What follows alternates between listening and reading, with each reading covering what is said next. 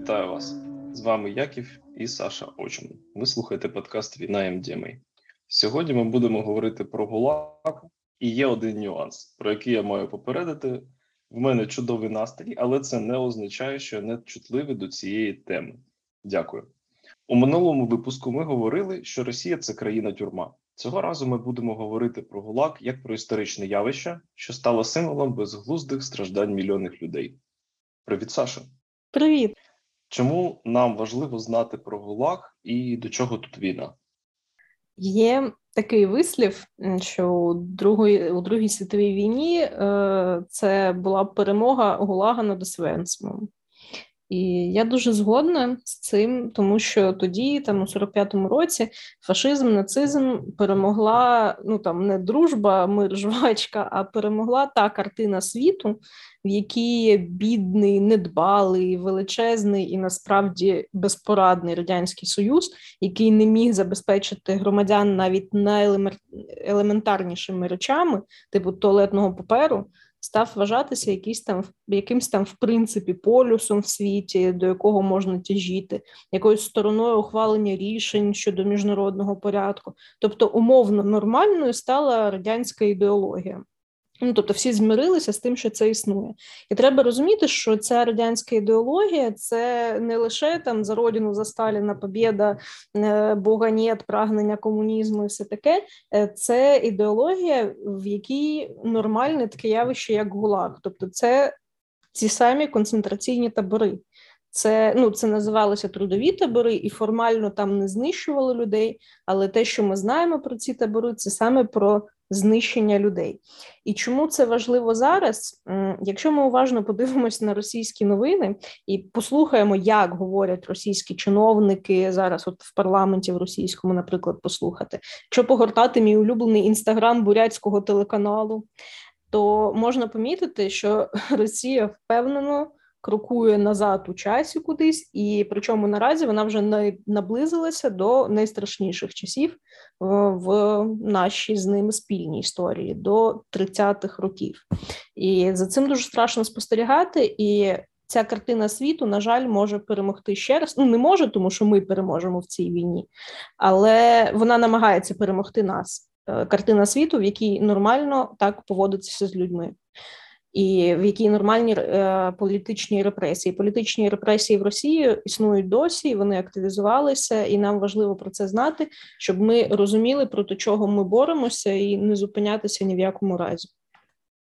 Погоджуюсь, концентраційні табори, в принципі, вже є. На жаль, Саша, для початку пропоную тобі зробити історичний огляд репресій у радянському союзі, і також прошу визначити, ким були репресовані у різні часи. Ну, спробую швидко. Е, починалося все з червоного терору. Ну, якщо ми беремо радянські репресії. Одразу після революції е, у 17-му році, ну коли громадянська війна ще фактично тільки розпочиналася, то вона ще не закінчилася, а вже репресували багатьох незгодних з більшовиками. Репресували їхніх колишніх прибічників, які були проти царя, але просто були в інших партіях бо тоді було багато різних партій, і ну там багато з них хотіли якогось більш справедливого порядку, ніж при царизмі. От, е, Тобто, спочатку був червоний терор. Вони окуповували поступово окуповували територію України, інші території, які потім входили до радянського союзу, і на тих територіях всіх незгодних зачищали. От е, тоді переважно, ну тобто були табори певні так само, але тоді більше було більше йшлося про страти.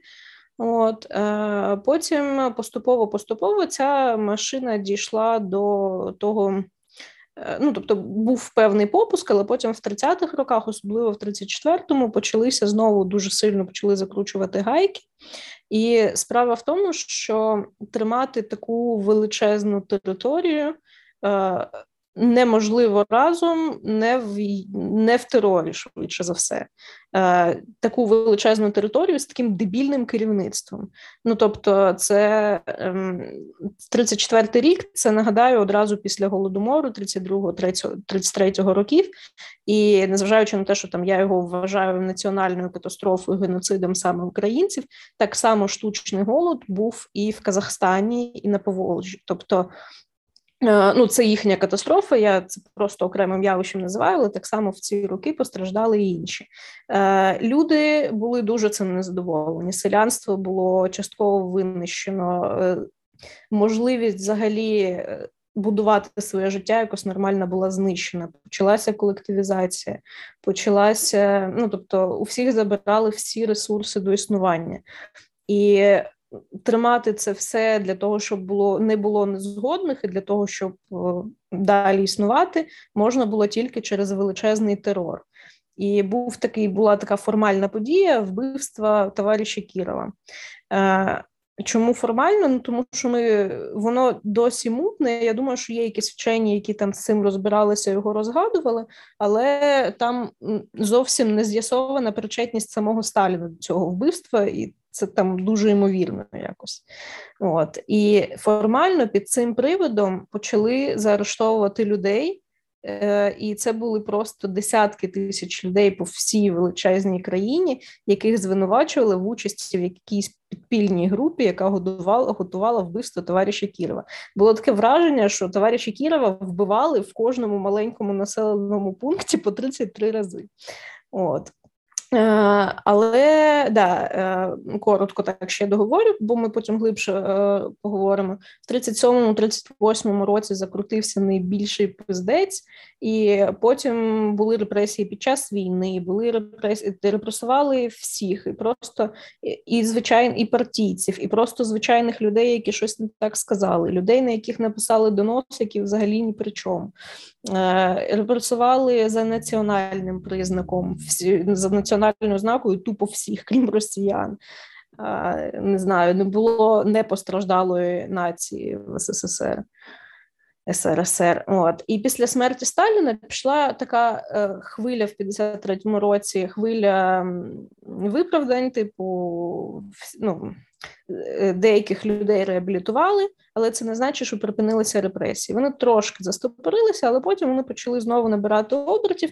Е, тоді вже в 59-му році вже не стала гулага, як ну слова гулаг не стало, тобто головне управління таборів.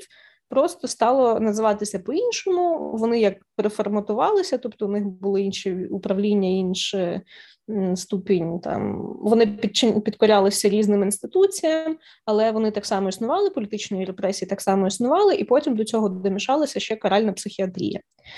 От е, це теж одна з найстрашніших сторінок історії, тому що це навіть не табір, де тебе там засудили. Ну, хоча б формально, типу, держава має якесь право утримувати тебе у в'язниці, хоча це мечня. От а з каральною психіатрією ну, людей просто визнавали сумасшедшими і просто заліковували їх кого до смерті, кого реально до втрати розуму. Тобто таке.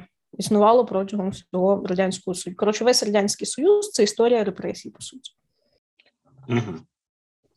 За різними даними, до 2 мільйонів осіб знаходились в таборах в 37-38 роках. І з чим пов'язане збільшення кількості репресій саме в 37 та 38? Е, ну тут є кілька різних теорій. В принципі, це те, про що я казала, що вони просто набрали оберту після початку 30-х років, коли сталися ну, такі трагедії з голодом. Е, коли коли стало зрозуміло, що дуже багато насправді незгодних з цією системою, коли е, то ще до цього домішується, на мою думку, це те, що всі диктатори страшні параноїки. Вони після того, що вони коять з людьми, вони самі дуже сильно бояться. І це були чистки не лише ну, от ми говоримо там про якісь низові зараз чистки, говорили про якихось незгодних людей, про якихось рандомних людей, але ж великі чистки відбувалися в армії, в управлінні, в самій партії. Сталін знищував всіх людей, з яким він з якими він пройшов разом революцію. Е, тобто він знищував всіх, хто міг би стати його конкурентом, хоча б гіпотетично, всіх, е, хто міг з ним щось зробити. Ну коротше, е, а потім по такій по цепочці знищувалися всі, хто до них причетні. От, Тобто причин може бути багато, але отак от все зійшлося разом зі сталінською параноєю саме в ці роки. І це були передвоєнні роки. Ну тобто Радянський Союз до чогось готувався. Він весь час до чогось готувався, і вже в 39-му році, в вересні, почалася війна. Цікавий історичний факт про те, що в таборі в одному бараці могли сидіти люди, які і дійсно коїли кримінальні злочини, і ті, що були по політичних причинах репресовані. Саша, чи могла б ти розказати взагалі, чим відрізнялись умови відсидки в цих людей?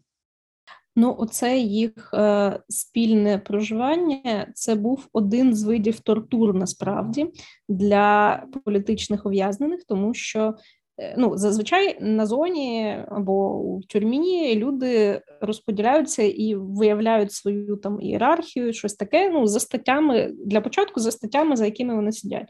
Є статті, за якими сидіти прикольно, і статті, з якими не можна. Наприклад, ми всі знаємо, що гвалтівникам в тюрмі просто жопа. І от тоді, в 30-ті роки, бути політичним в'язнем це було ну це, це типу було найгірше. Їх могли зневажати і кримінальні злочинці.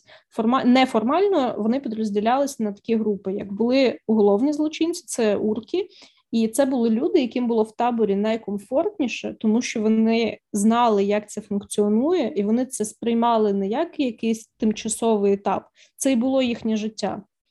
Е, там якісь кримінальні справи, якими вони займалися, вони приймали, що в результаті цієї роботи вони можуть потрапити у в'язницю. У них вже були якісь зв'язки. Ну тобто, це ну це люди, які в у тюрмі як риба в воді. Потім були була така каста мужиків. Це така проміжна каста. Це люди, які потрапили за якимись дрібними злочинами, і вони насправді не ну вони не висовувались. Вони іноді там шестірілі, ну тобто допомагали там кримінальникам, ну обслуговували їх. Іноді ні, іноді вони е, існували автономно десь. Але їхня доля була простіша. Вони, якщо і вчинили якийсь злочин, то вони не були частиною цього кримінального світу і не хотіли цього. Ну, прості люди. А були оці політичні в'язні, які інтелігенти в очочках, якісь там е, працівники культури, якісь партійні працівники, для яких взагалі потрапляння в такі умови е, було шоком. А ще більше шоком з ними для них було зіткнення з цими кримінальниками, і вони могли робити з цими людьми що завгодно, бо часто вони там завмирали перед небезпекою.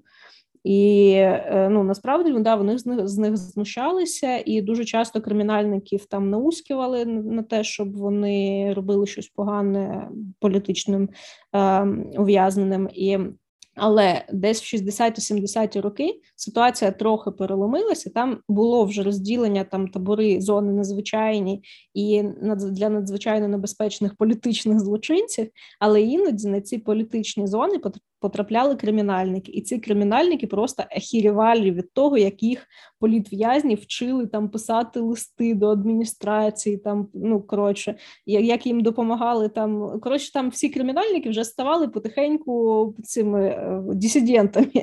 От, але в 30-ті це було на жаль не так, і це була теж страшна м'ясорубка, як поставити себе на зоні так, щоб тебе не захуярили ці кримінальники.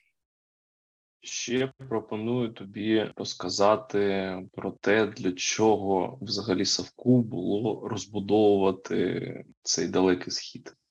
Я думаю, що по-перше, для того, щоб ну ми розуміємо, що е, радянський союз це так така сама імперія, і така сама, як і російська, ну тобто це це імперія, і вони колонізатори. Їм треба було колонізувати цей схід, і треба було всі місцеві народи вижити звідти і встановити своє панування. Але для цього необхідно було так само зробити щось для економіки. Ну і забирати звідти всі корисні копалини, наприклад, все, що вони там знаходили, треба було чимось перевозити в європейську частину Росії. І ну звісно, що їм треба було будувати якусь інфраструктуру для цього і будувати нові міста навіть нові там сполучення, нові шляхи, і от цим вони займалися. Вони ну збагачувалися. А що як це з одного боку збагачувалися, з іншого боку, встановлювали свою гегемонію в регіоні? Щось хочеш розказати про етап взагалі? Етап це період, коли людей перевозили від місця там, коли е, там, де їх судили, до місця відбування покарання, наприклад. Е, і якщо перевозили між містами від місцями відбування покарання, наприклад, кудись перевозили, це теж етап. Тобто, це такий от процес там передислокації. Це зазвичай була ще одна. Ще одна жахлива частина, сам цей шлях це вже було покарання, фактично, е, тому що ну в кращому випадку це були якісь столипінські вагони, з ну, з купою охоронців і все таке, але це могли бути, наприклад, переправи через річку або через море в трюмі якогось корабля, де в трюмі без світла з одним якимось отвором під дахом сидить 200 людей в переміжку, миті, не миті з вшами, без вшів, уголовники, кримінальники і політичні. Е, це могли бути вагони, е, фактично як вагони для скота, в яких депортували кримських татар в 44-му році.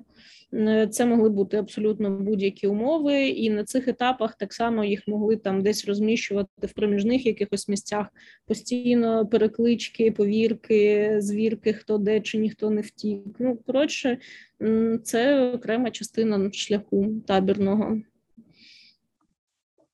Да, як я розумію з книжки, що дуже складно фізично було вижити на цьому етапі, просто через брак всього, там брак води чи та будь-чого повітря від хвороб люди гинули.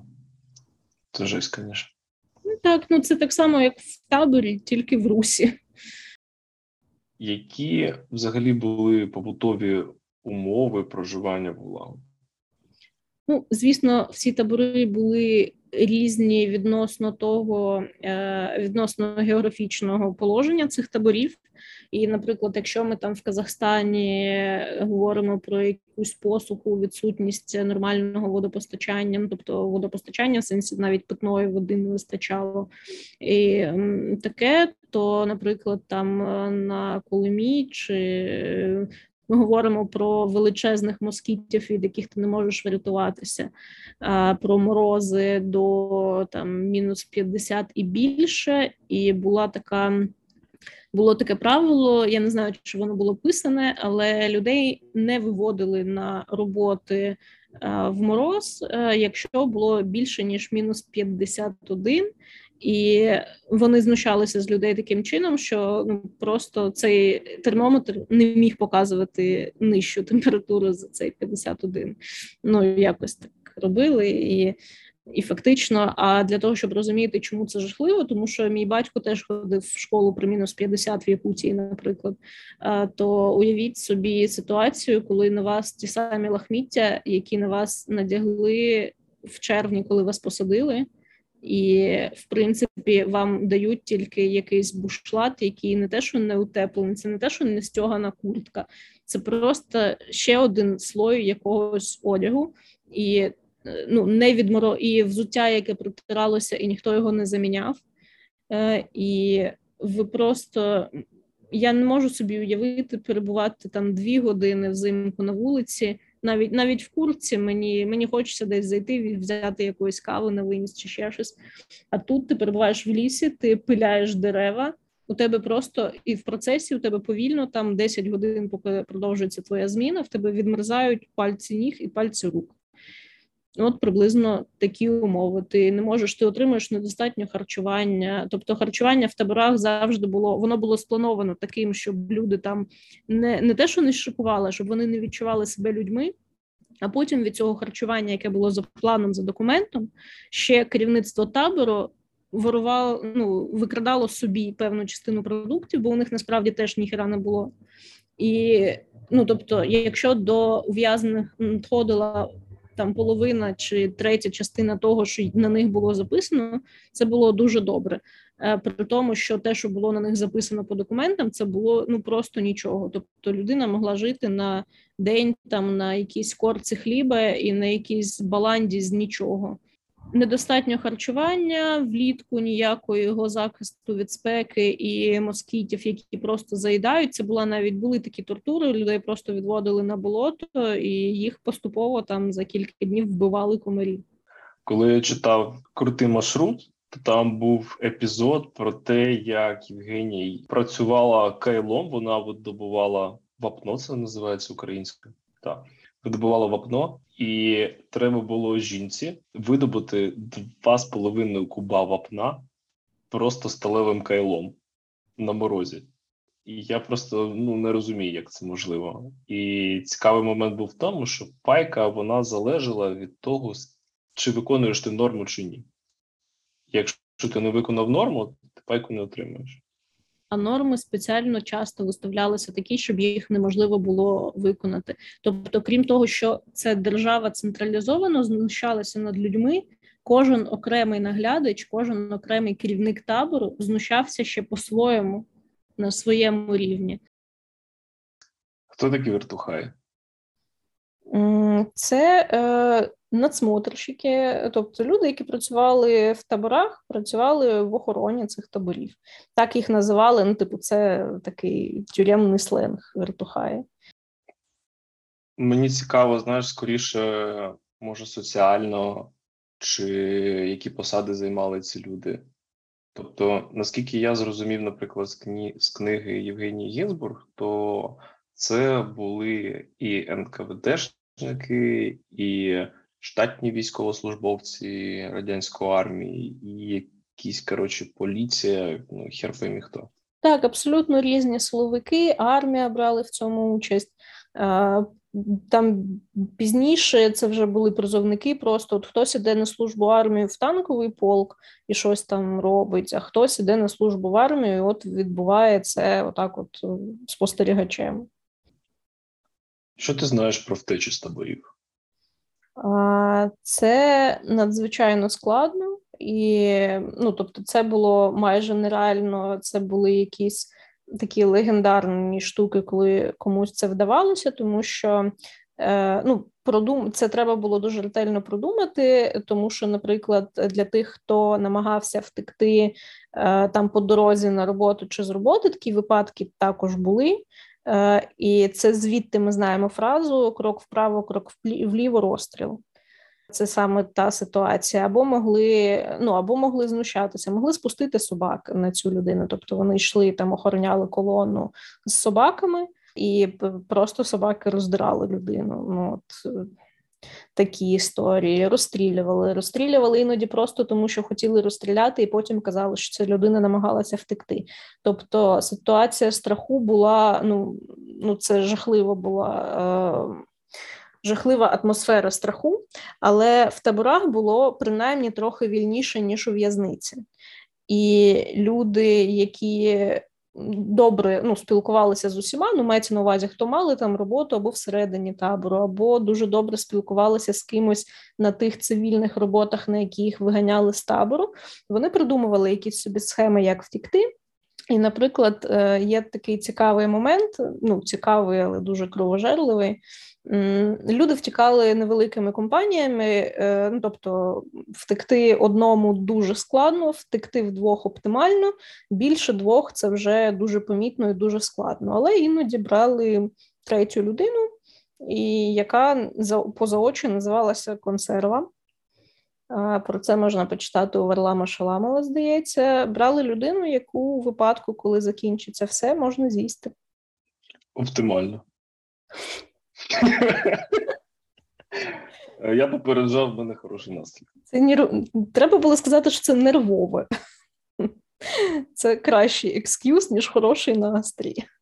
Ну, я не нервую, розумієш, там, що це за екскюз такий. брехати слухачам це таке діло. Як ти прокоментуєш економічну доцільність роботи в таборах? Економічно гулаг, вся ця система була не те, що недоцільна, вона була абсолютно провальна, дебільна. Е, вона нічим не допомогла економіці Радянського Союзу. Але зважаючи на те, що і після Радянського Союзу теж мало хорошого відбувалося, то іноді ті дороги, які будували ще ув'язнені, ті дороги, ці електростанції, як, наприклад, Запорізька ГЕС, ті канали, вони функціонують по всьому радянському союзу. Тобто, ну формально воно досі існує, і можна, типу, хтось з Сталіна дрочерів може пишатися тим, що от е, тоді побудували, і от воно є, але все це все, що вони зробили, хірової якості. Насправді ув'язнені будували там цілі міста, наприклад, там Магадан. Він побудований повністю руками. ну, початок Магадану, ще не той, який зараз там спустя 80 років. А той Магадан, який як він починався, то він побудований зеками. І так багато різних міст, багато якихось шахт побудовані зеками. Тобто від цього була якась користь радянському союзу, але якщо порахувати все, все то це була абсолютно беззмістовна машина для вбивства людей. Не ставили собі за мету е, цю економічну доцільність. Вони ставили собі за мету якесь перевиховання, але навіть цю функцію табори не відігравали. Пенітенціарна система. Це ну, взагалі в нормальному світі, якщо ми говоримо про нормальні умови, це не про покарати, це про те, щоб людина зрозуміла свій проступок, була покарана, але потім змогла соціалізуватися. І це те, що реально перевиховує людину. Але знущання, тортури, вбивства, голодування це все нікого не перевиховує. Перебування поруч з е, політичних злочинців поруч з кримінальними злочинцями теж нікого не перевиховує. Тобто це недоцільна з, з усіх боків, не лише з економічного, це просто якась е, кровожерлива втрата людських життів, причому найкращого потенціалу. Там були зібрані, е, розумієш, іноді театри е, табірні були більш професійні, ніж театри, які в 30-40 роки лишилися в провінційних містах, тому що там були такі корифеї заарештовані, що ну, нікому не снилося таке. Та жесть. Я читав про Біломор канал і взагалі про ідею цього проєкту, для чого його зробили. Зробили канал, там глибина щось до 6 метрів, і тобто, це, в принципі, досить малі судна можуть по ньому ходити. Щоб його збудувати, перенесли залізницю. Тисяч двадцять чи 50 людей загинули там при будівництві, і цей канал виявився абсолютно безглуздим.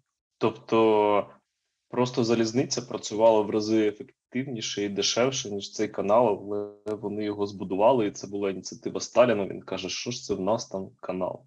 А, ну і ще він був частково зруйнований під час е, російсько-фінської війни, і це взагалі нанівець. Коротше, користь цього каналу просто нульова.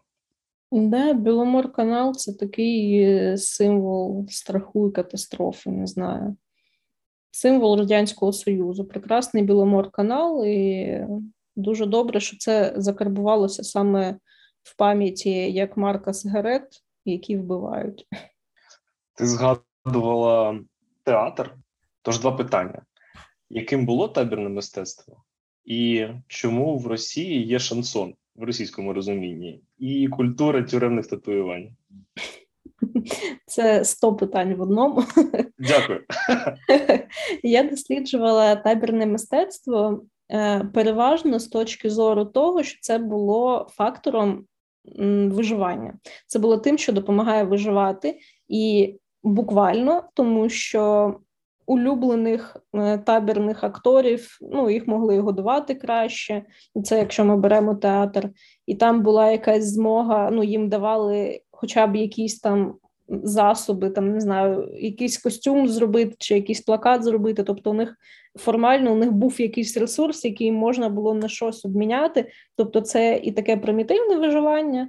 А з іншого боку, це виживання з точки зору духовного, тому що людям ну треба у щось вірити, треба чимось підтримувати дух. І, Наприклад, тут такою підтримкою були для людей малюнки, ну там професійні художники, художниці. Їм давали фарбу там намалювати якийсь плакат радянський, бо дозволяли формально щось розмалювати, але вони це робили так, як вони вміли з душею, і люди, проходячи і дивлячись на це, бачили щось прекрасне взагалі в житті. От, Якщо брати той самий театр, іноді, ну тобто він проходив цензуру і багато ну, там багато е, етапів цієї цензури, ці постановки, але це принаймні був була хоча б якась можливість завуальовано, ну але показувати якісь свої думки, принаймні якісь. А про те, що багато письменників вийшло з таборів. Ну, ми знаємо по книжковій полиці. Ми до цього випуску. Ну ладно, це твій сюрприз, ти розкажеш далі. От, але дуже багато письменників народилося в таборі. А, Писати було не можна, і звісно, постійно були шмони, і це все треба було ем, ховати і. Е, паперу не було майже і там олівців не було, але люди писали якимись зашифрованими кодами своїми власними. Люди там зберігали ці листочки, запам'ятовували ці вірші на пам'ять, переказували одне одному на пам'ять ці вірші для того, щоб хтось, хоча б хтось, хто виживе, виніс це з табору, і це. Це теж про мистецтво і про опір. І да, і мистецтво це фактично про опір. От, е, Тож, отак. Е, Далі про що ми хотіли поговорити? Шан, е, Татуювання. Татуювання. Татуювання це більше, звісно, мистецтво кримінальних злочинців, але як ми знаємо, кримінальні злочинці дуже добре змішалися з економічними і політичними ув'язненими у 30-ті роки вже і. Е, ну і скажімо так, я би не сказала, що серед інтелігенції дуже сильно поширилися поширилася традиція татуювань, але татуювання можна сприймати як маркування злочинців між собою, тобто вони обирають якісь символи, за якими вони відрізняються одне від одного, і це швидше все таки носило спочатку функцію розпізнавання і функцію якихось зашифрованих кримінальних меседжів. Е, знову ж таки для розпізнавання і для того, щоб ну потішити одне одного, просто якимось ну не жартом, а якимось спільним інфополем, скажімо так. От, але можна сприймати татуювання як мистецтво, і якщо е, ну акціонізм це більш пізня форма художнього мистецтва, так скажімо, але можу навести один випадок, який можна назвати тодішнім акціонізмом. Він наведений у книгі в книзі Анатолія Марченка Мої показання е, про те, як е, у зеків переписували е, особливі прикмети. Ну коротше, їх готували до якогось переведення в інший табір, і треба було на кожного заповнити папочку там по здоров'ю, по зовнішньому вигляду, поведінці, все таке. І там є графа особливі прикмети. І тих, на кого багато татуювань, їх треба було описувати годинами, тому що у людини там могли бути різні абсолютно символи. От і Е, одного чувака там щось дуже довго описували, описували, описували, описували. Він стоїть вже в трусах, і і ну, вже всі татуювання переписали і питають: ну що це все? Він каже: Та ні, ще одна є. Ну, от, Знімає труси, і там в нього на члені на, е, написано Хрущов. Таке от татуювання. От. Е, Ну і щось у нього таке спитали, що ну все, коротше, доволі. Він такий, та ні, каже, мені Фурцеву. Фурцева це була міністерка культури, єдина міністерка жінка в тому уряді. От. Не була сексуальна, і тобто її образ як такий не можна було сексуалізувати, тому що це все одно радянський союз, і ця суцільна грантофілія, але це такий політичний анекдот з життя. На жаль, вона не була сексі.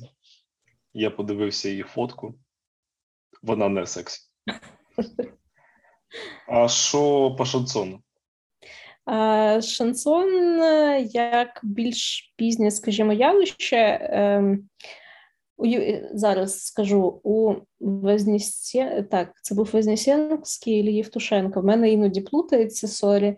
Я потім підгляну. Був такий вірш. Интеллигенция поет блатные песни, поет она не песни Красной Пресни. І це про те, що багато ну, мистецтво цих пісень створювалося в таборах, і вже пізніше, мені здається, пізніше це стало якимось шансон, це став е, як це аналогом, ну тобто аналогом якоїсь кримінальної пісні, якісь бандитські там група Воровайки, там Михайло Круг і все таке. Але початково такі протестні табірні пісні це починалося там, напевно, ще з Булата Окуджави. Тобто це щось, що розуміли ті, хто сиділи. Це це теж це була музика, яку вони розуміли між собою. Тоді сиділо дуже багато інтелігентних людей, і вийшло дуже багато хороших пісень різних, але поступово ну, це все трохи маргіналізувалося, і от ми прийшли до того розуміння шансону, який є зараз. Хоча насправді ці блатні пісні вони були завжди, вони завжди були в таборах ще набагато давніше за радянські репресії, тобто були ну там. Можливо, не знаю, чи всі з дитинства знають, але була така пісня: цыпленок вареный, цыпленок жареный, цыпленок тоже хочет жить. Его поймали, арестовали, велели паспорт предъявить, что-то такое. Ну, в общем, короче, очень длинная песня, і це теж це блатна пісня, насправді. От, е, ну, всякі там гоп-стоп, і це теж не сучасний винахід, це було раніше. От, Але сучасний шансон це така от вже породя, це максимальне спрощення того, що цими роками тривало в розвитку такого мистецтва. Ну, це стало більш актуально, тому що не було вже там політичних ув'язнених багато в 90-ті, наприклад, і вони вже там розвивали свою тюремну культуру. О, мені знаєш, що цікаво. А шансон він був тільки в російськомовному сегменті таборів, чи він був ще десь? Е, я не досліджувала це питання глибоко, але у мене ну, була така ситуація, коли здається, ну не так давно, може 10 років тому, коли намагалася перекладати блатні пісні українською мовою. Для чого? Максимально неприродньо. Я думаю, що це феномен такого ну, радянського культурного простору і переважно російськомовного культурного простору. Е, мені здається, що ну з того, що я читала, ну я не хочу зараз зробити вигляд, що українці були всі такі святі за неньку Україну, а тільки там росіяни були погані. Але переважно з того, що я читала, українці намагалися зберігати якесь своє народне, якусь свою самобутність. Тобто вони зберігали українські пісні. Вони там е, були випадки, коли жінки просто кістками від риби, які там залишились в якійсь похльопки, вони намагалися вишивати вишивати якісь серветки, шили якісь сукні. Е, там вони зберігали свою національну культуру якось інакше. В них було було принаймні завдання зберегти щось своє.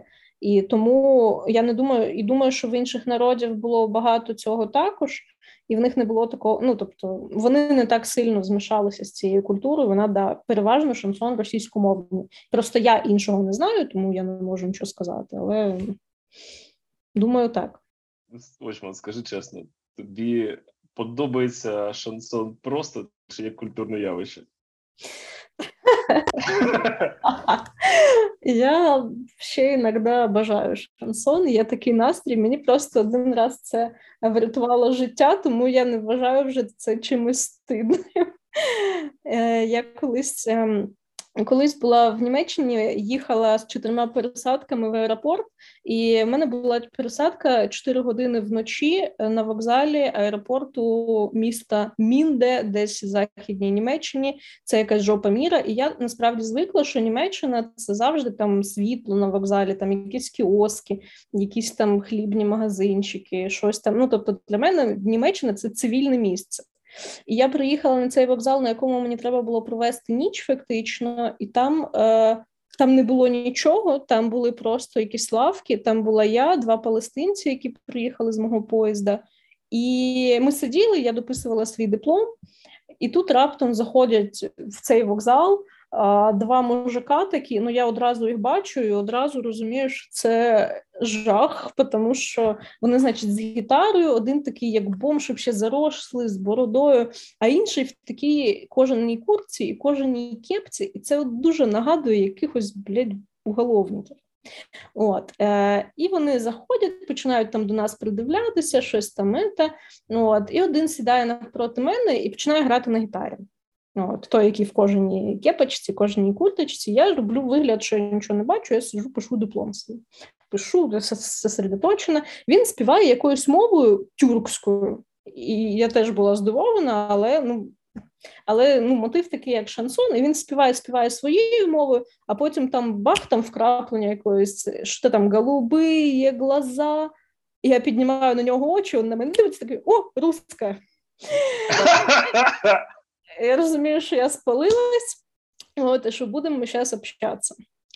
Е, коротше, він мені все да, розказав. Вони тільки вийшли з ув'язнення в Німеччині відсиділи вор, один вор, інший не знаю хто.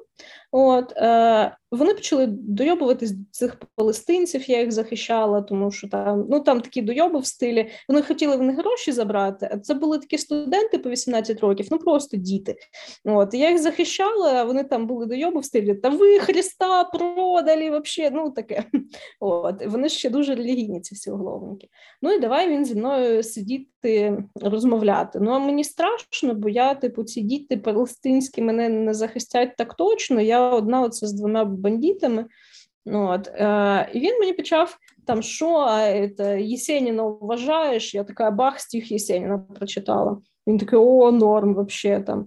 А там, а щось там знаєш, і така, ну знаю, розказала щось на диплом вже ж писала. Потім він мені почав загадувати тюремні загадки, я б мала відгадати. Я відгадала. Я вже я не пам'ятаю, там щось малювати треба з цією загадкою, там як пройти через якісь мости, якщо там вертухає, там ще щось. Ну коротше, там там треба було подумати. От.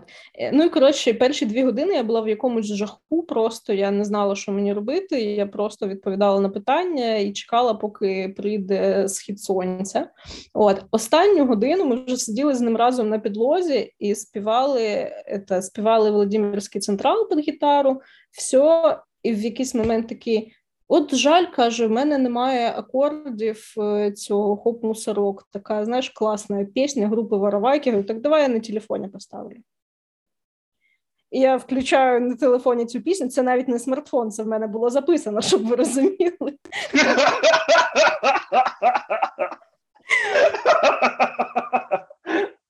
Е, і ми починаємо хором співати, і тут вже знаєш, такий ранок починається. Починають німці заходити на вокзал, сидимо ми на підлозі. Я з цим чертом. Коротше, от і на прощання він мені сказав, що ти коротше, молодець, ти.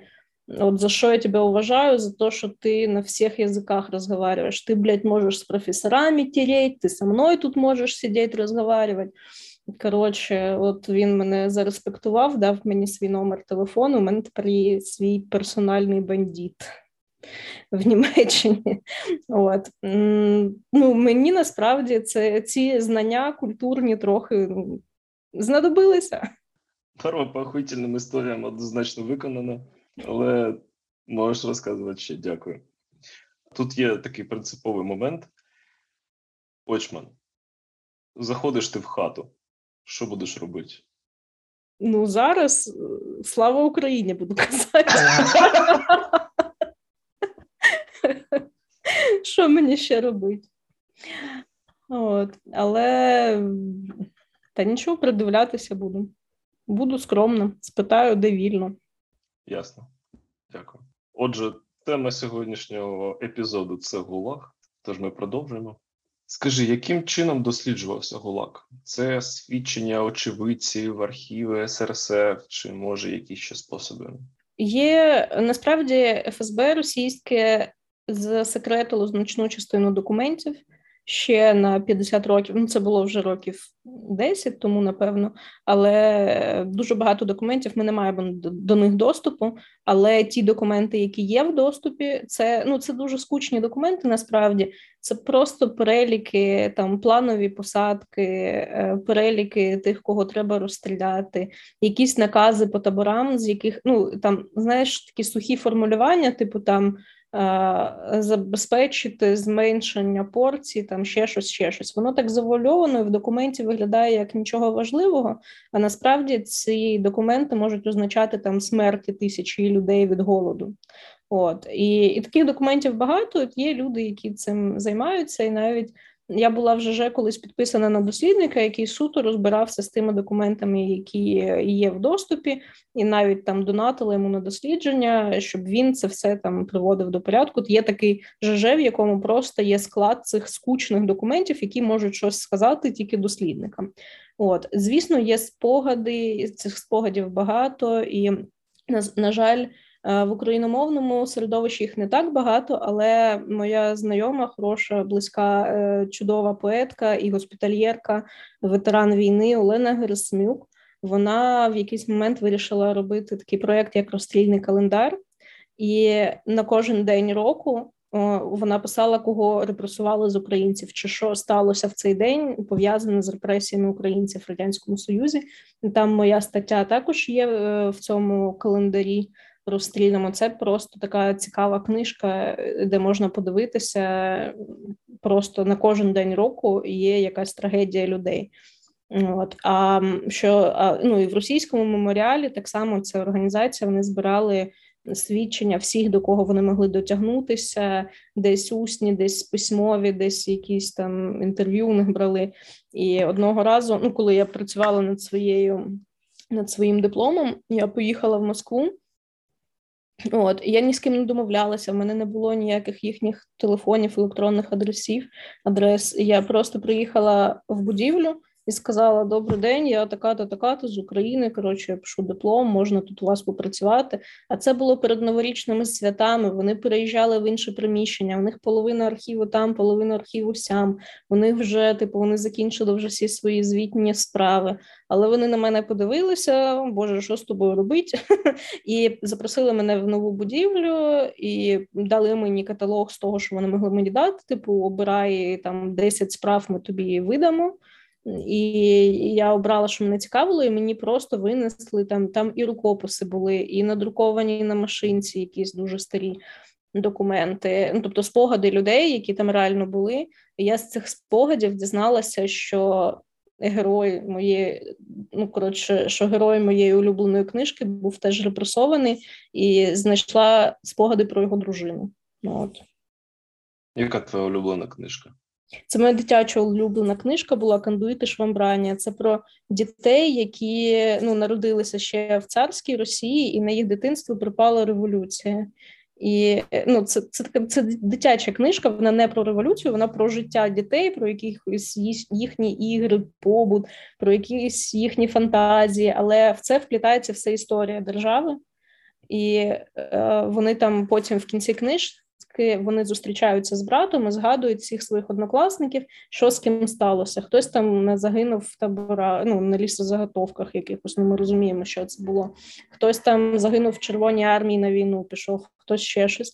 І от е, я думала, що знаєш, на цьому ця історія для мене закінчилася. і Потім я дізналася, що цей брат, от, да, що він був розстріляний, його дружина потрапила в табори в табори, і про неї дуже гарні спогади у інших жінок. Я переважно взяла жіночі спогади. Переважно. Дякую. В Росії сидить по різним даних від 500 до 800 тисяч осіб, і в силових структурах працює приблизно 4 мільйони людей. Ну як людей, так собі людей.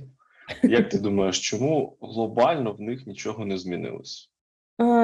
Я думаю, що не змінився менталітет, і найголовніше за жодні злочини радянського союзу, за жодні злочини НКВС, е, КДБ ніхто не був покараний. Це все було норм. Тобто, якщо після Другої світової війни е, німців всім світом поставили на коліна і змусили е, вибачатися.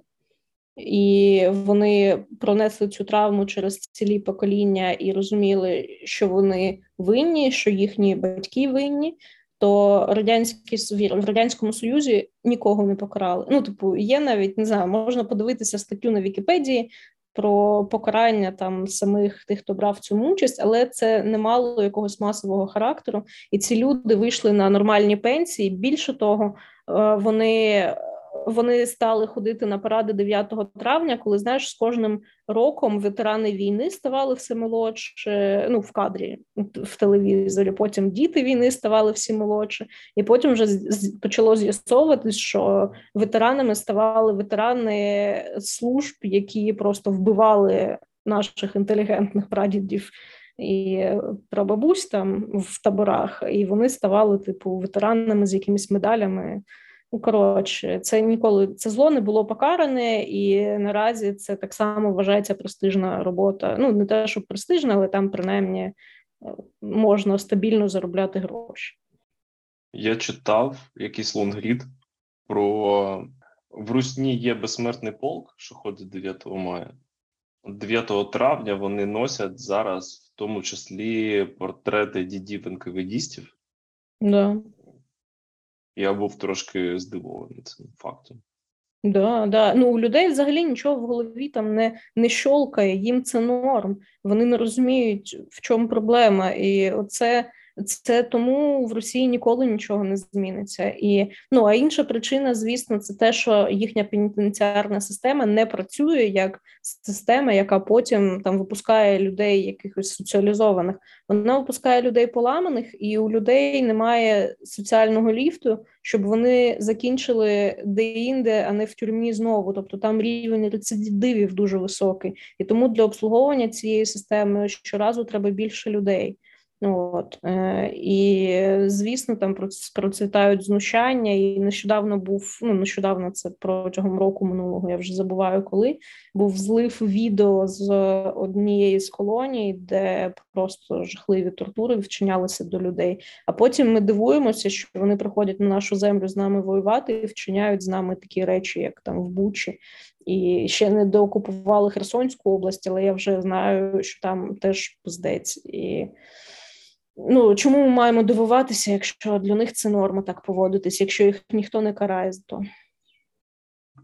Я навіть читав про те, що Рустя може йти в армію навіть після там тяжких злочинів якихось. Тобто ти там відсидів, вийшов поламаний, і тобі потрібен хоч якийсь соціальний ліфт, а тут хопа, 300 доларів зарплата, іпотеку можна підв'язати. Ну, Так і живуть. В автобіографічній книзі Євгенії Гінбург Крутий маршрут є опис того, як вона працювала у діткомбінаті. В цьому епізоді вона показувала дітям, що виросли у неволі малюнок, де зображений дім, що огороджений забором, і діти казали: О, зона, зона. Коли я це читав, мені здалося, що це важливий момент, що характеризує наступне покоління. Як ти думаєш, що могло чекати цих дітей? Ну, ми знаємо багато таких дітей, травмованих таким досвідом, але принаймні ті діти, з якими вон, ну, вона спілкувалася, цей діткомбінат, це ж було при таборі, наскільки я пам'ятаю, і у цих дітей принаймні були мами до якогось віку. Е, тобто, це ще не гірший випадок, коли вони мали можливість бачитися зі своїми мамами. От, але потім дітей відбирали в дитячий будинок. Дуже часто їм міняли імена і прізвища, щоб їх неможливо було знайти навіть найближчим родичам. Хоча іноді родичам вдавалося просто забирати цих дітей. і Тоді вони росли в родині. і Тоді тоді був шанс, що колись, коли там мама вийде з табору, то вона зможе знайти і побачитись. Але дуже часто ніхто нікого не міг знайти. І які наслідки ну ці діти росли в атмосфері того, що вони діти ворогів народу, так чи інакше інакше е, нічого хорошого з цього не виходило, і ну, які психологічні наслідки тобі, мабуть, навіть видніше, коли ну, діти зростають в такому. Е, ну і вони бачать не те, що бачать, вони відчувають своїх батьків, які у неволі, які можуть приходити до них тільки по годинам, які мусять якось ховатися і з кимось домовлятися, щоб довше побути з дітьми. Тобто, ну це ж все ця напруга, ця нервовість, вона м- вона відчувається дітьми. Але, наприклад, сама Євгенія Гінзбург е, народила теж письменника. Ти ж знаєш? Ні, не знаю. Е, її син це Василій Аксьонов, який написав е, Остров Крим. Я не читав Остров Крим, хоча намагався читати Остров Крим років 10 тому. Ну, воно складне і заплутане таке. Це, це, мабуть, не найкращий його твір, бо Московська сага, да, по-моєму, Московська сага це такий вважається твір суперкрутий. Але е, sorry, я переплутала. Ну, Василь, Василій не був народжений в таборах. Він був це син Євгенії Гінзбург, який в неї був раніше. Здається, може, я знову щось поплутала. Е, в неї було два сина. Я просто ж щойно прочитав. І в неї було два сина, і один помер в Ленінграді під час блокади від голоду. І другий син, йому здається, було 14, коли Євгенія відмотала 10 років і переїхала жити в Магадан чи в село якесь біля Магадану, я не пам'ятаю. Тобто, сину було 4 роки на момент, коли її ув'язнили. Угу. Думаю, да, думаю, що Василь був це. От. Але деякі, ну да, тоді ми не можемо про нього говорити як про яскравого там представника цього покоління. Та там взагалі щось з яскравістю були проблеми в ті, в ті роки. На жаль. Очман. Нікому не вірь, нічого не бойся, ні у кого нічого не проси. Ладно? Ну, ні, я ж не назову. Це, це насправді да, формула, яка була сформульована. Ну, я думаю, що сформульована була раніше, але ми її дізналися з книжок Солженіцина е, про основні правила, як виживати в, ну, в таборах і в тюрмі серед різних людей, в тому числі кримінальних злочинців.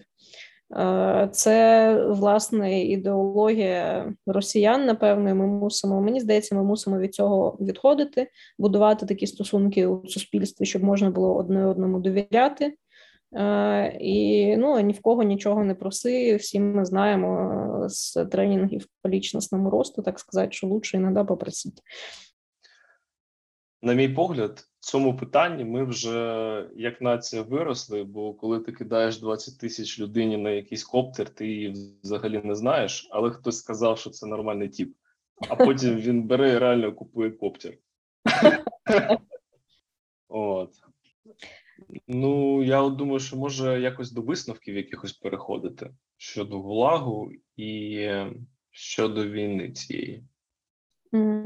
Ну, я б наостанок щодо Гулагу хотіла сказати, що страшна проблема, на мій погляд, в тому, що багато людей ну, чули десь слово сполучення ГУЛАГ, але абсолютно не розуміють, про що йдеться. І більше того, я колись спілкувалася зі своєю бабусею про це тоді, коли я вже досліджувала, і коли я в цій темі вже орієнтувалася дуже добре. Зараз в мене настільки остаточні знання. Ну, типу, це просто залишки того, що я знала 10 років тому і використовувала. От е, то бабуся мені сказала. Фу, Саша, отстань от меня, что это за херня? Вообще, сажали преступников, а у нас все было хорошо. І ну, я їй кажу, ну так а Висоцький, там, знаєш, там пісня така, то це ж було популярно, і от він там знав про це і щось таке. А она мне говорит, Саша, отстань от меня, никто твоего Высоцкого, блядь, не слушал, ми ходили на танці, у нас все було нормально. От. І це ну, моя бабуся це просто нормальний представник того покоління. Вони росли навіть при них був гулаг, їхніх батьків розкуркулювали, розкулачували. Е, ну, Це одне і те саме. Їх е, в них відбирали зерно, вони там ледве вижили під час голодомору, їх посилали на фронт без зброї, без нічого вони це все бачили власними очима, і навіть вони не вірили в гулах. Ну тобто, вони ну щось чули, але не знали, що це таке. І а діти зараз, тим більше в Росії в підручниках, я не впевнена, що взагалі є про це згадка. Якщо є, то там дві чи три, два чи три рядки. Я колись бачила такий підручник, але ну тобто з дітьми не говорять про те, що це страшна проблема, що це такі самі концентраційні табори, ну не як Аушвіц, а як, наприклад, трудові табори там Бухенваль, наприклад. Що хочете сказати, що різниця в тому, що в Гулагу не спалювали трупи в крематоріях організованих, так це проблема Гулагу, що в них не було такої фірми, яка постачала такі крематорії, а так би спалювали. От насправді все стоїть на кистках. Е, ну, далекий схід е, багато в чому стоїть на кистках цих вбитих людей, і ці всі злочини продовжуються і будуть продовжуватися, поки росіяни не знають своєї історії. На жаль.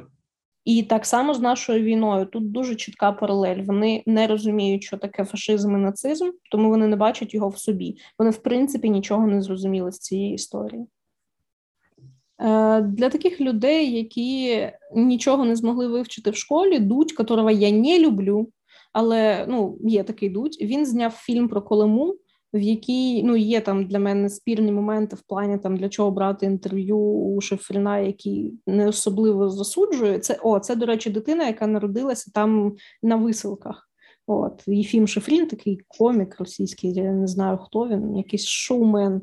Е, От він з того покоління, але він навіть е, пройшовши через це, він не може сказати ротом, що він це засуджує. Це для мене було дивно. Але все інше це дуже хороший фільм Дудя, який пояснює молодим людям, які не знають геть нічого, е, ну те, що відбувалося тоді. Я думаю, що ми культурні люди і е, прикладемо до цього епізоду список літератури. Обов'язково. Але якщо ви хочете подивитись русню, подивіться Дудя про Колиму. Кому ми ще не відбили бажання дивитись русню, може це зробити. Вже є, я думаю, 10 лояльних слухачів, які такі все, русню не дивимося. Це все підари. От. Ура, це Дякую, дякую лояльним слухачам. От, що ви не дивитесь обзор на кожного руснявого якогось долбойоба, там на Каца, на Невзорова, ще на якихось типів. Дякую. Дякую вам теж від себе і дякую Якову за подкаст, який бореться з руснею своїми методами. Так, так. Ці 10 людей заслуговують не слухати і не дивитись русню. Так, що ще популярна тема зараз це підтримати російськомовних українців, що переходять на українську, їх ламає. Скажи просто що-небудь, бо я один з таких людей. От, підтримай і мене теж.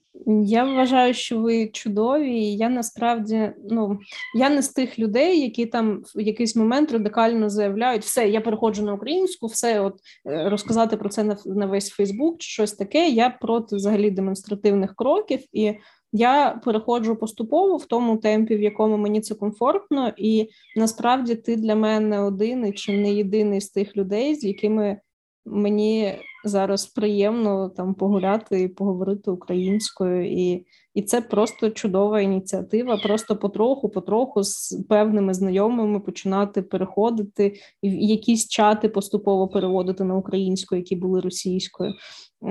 І це це нам потроху допоможе. Не треба вимагати від себе там раси все і відрізали, і викинути свою російськомовну ідентичність все взагалі викинути і стати зовсім іншою людиною. Ні, цього абсолютно не треба робити. Треба просто по краплі вичавлювати з себе москаля. Дуже погоджуюсь з твоєю такою поміркованою позицією, і, мабуть, теж скажу, що ви не зможете це зробити в некомфортному для вас темпі, бо це просто не вийде. Вибирайте комфортний темп, робіть це і вичувати з себе москаля одразу неможливо, але в перспективі 10 років це дуже гарна інвестиція. Да. І обирайте людей, обирайте людей, з якими вам просто прикольно бути українською поруч. От. Клас. Отже, як і обіцяли, ми прикладаємо список літератури. Заходьте в Фейсбук і робіть срачі, а також читайте або не читайте, робіть зі своїм життям все, що хочете. Слава нації! Подякував. Дякую, Якова.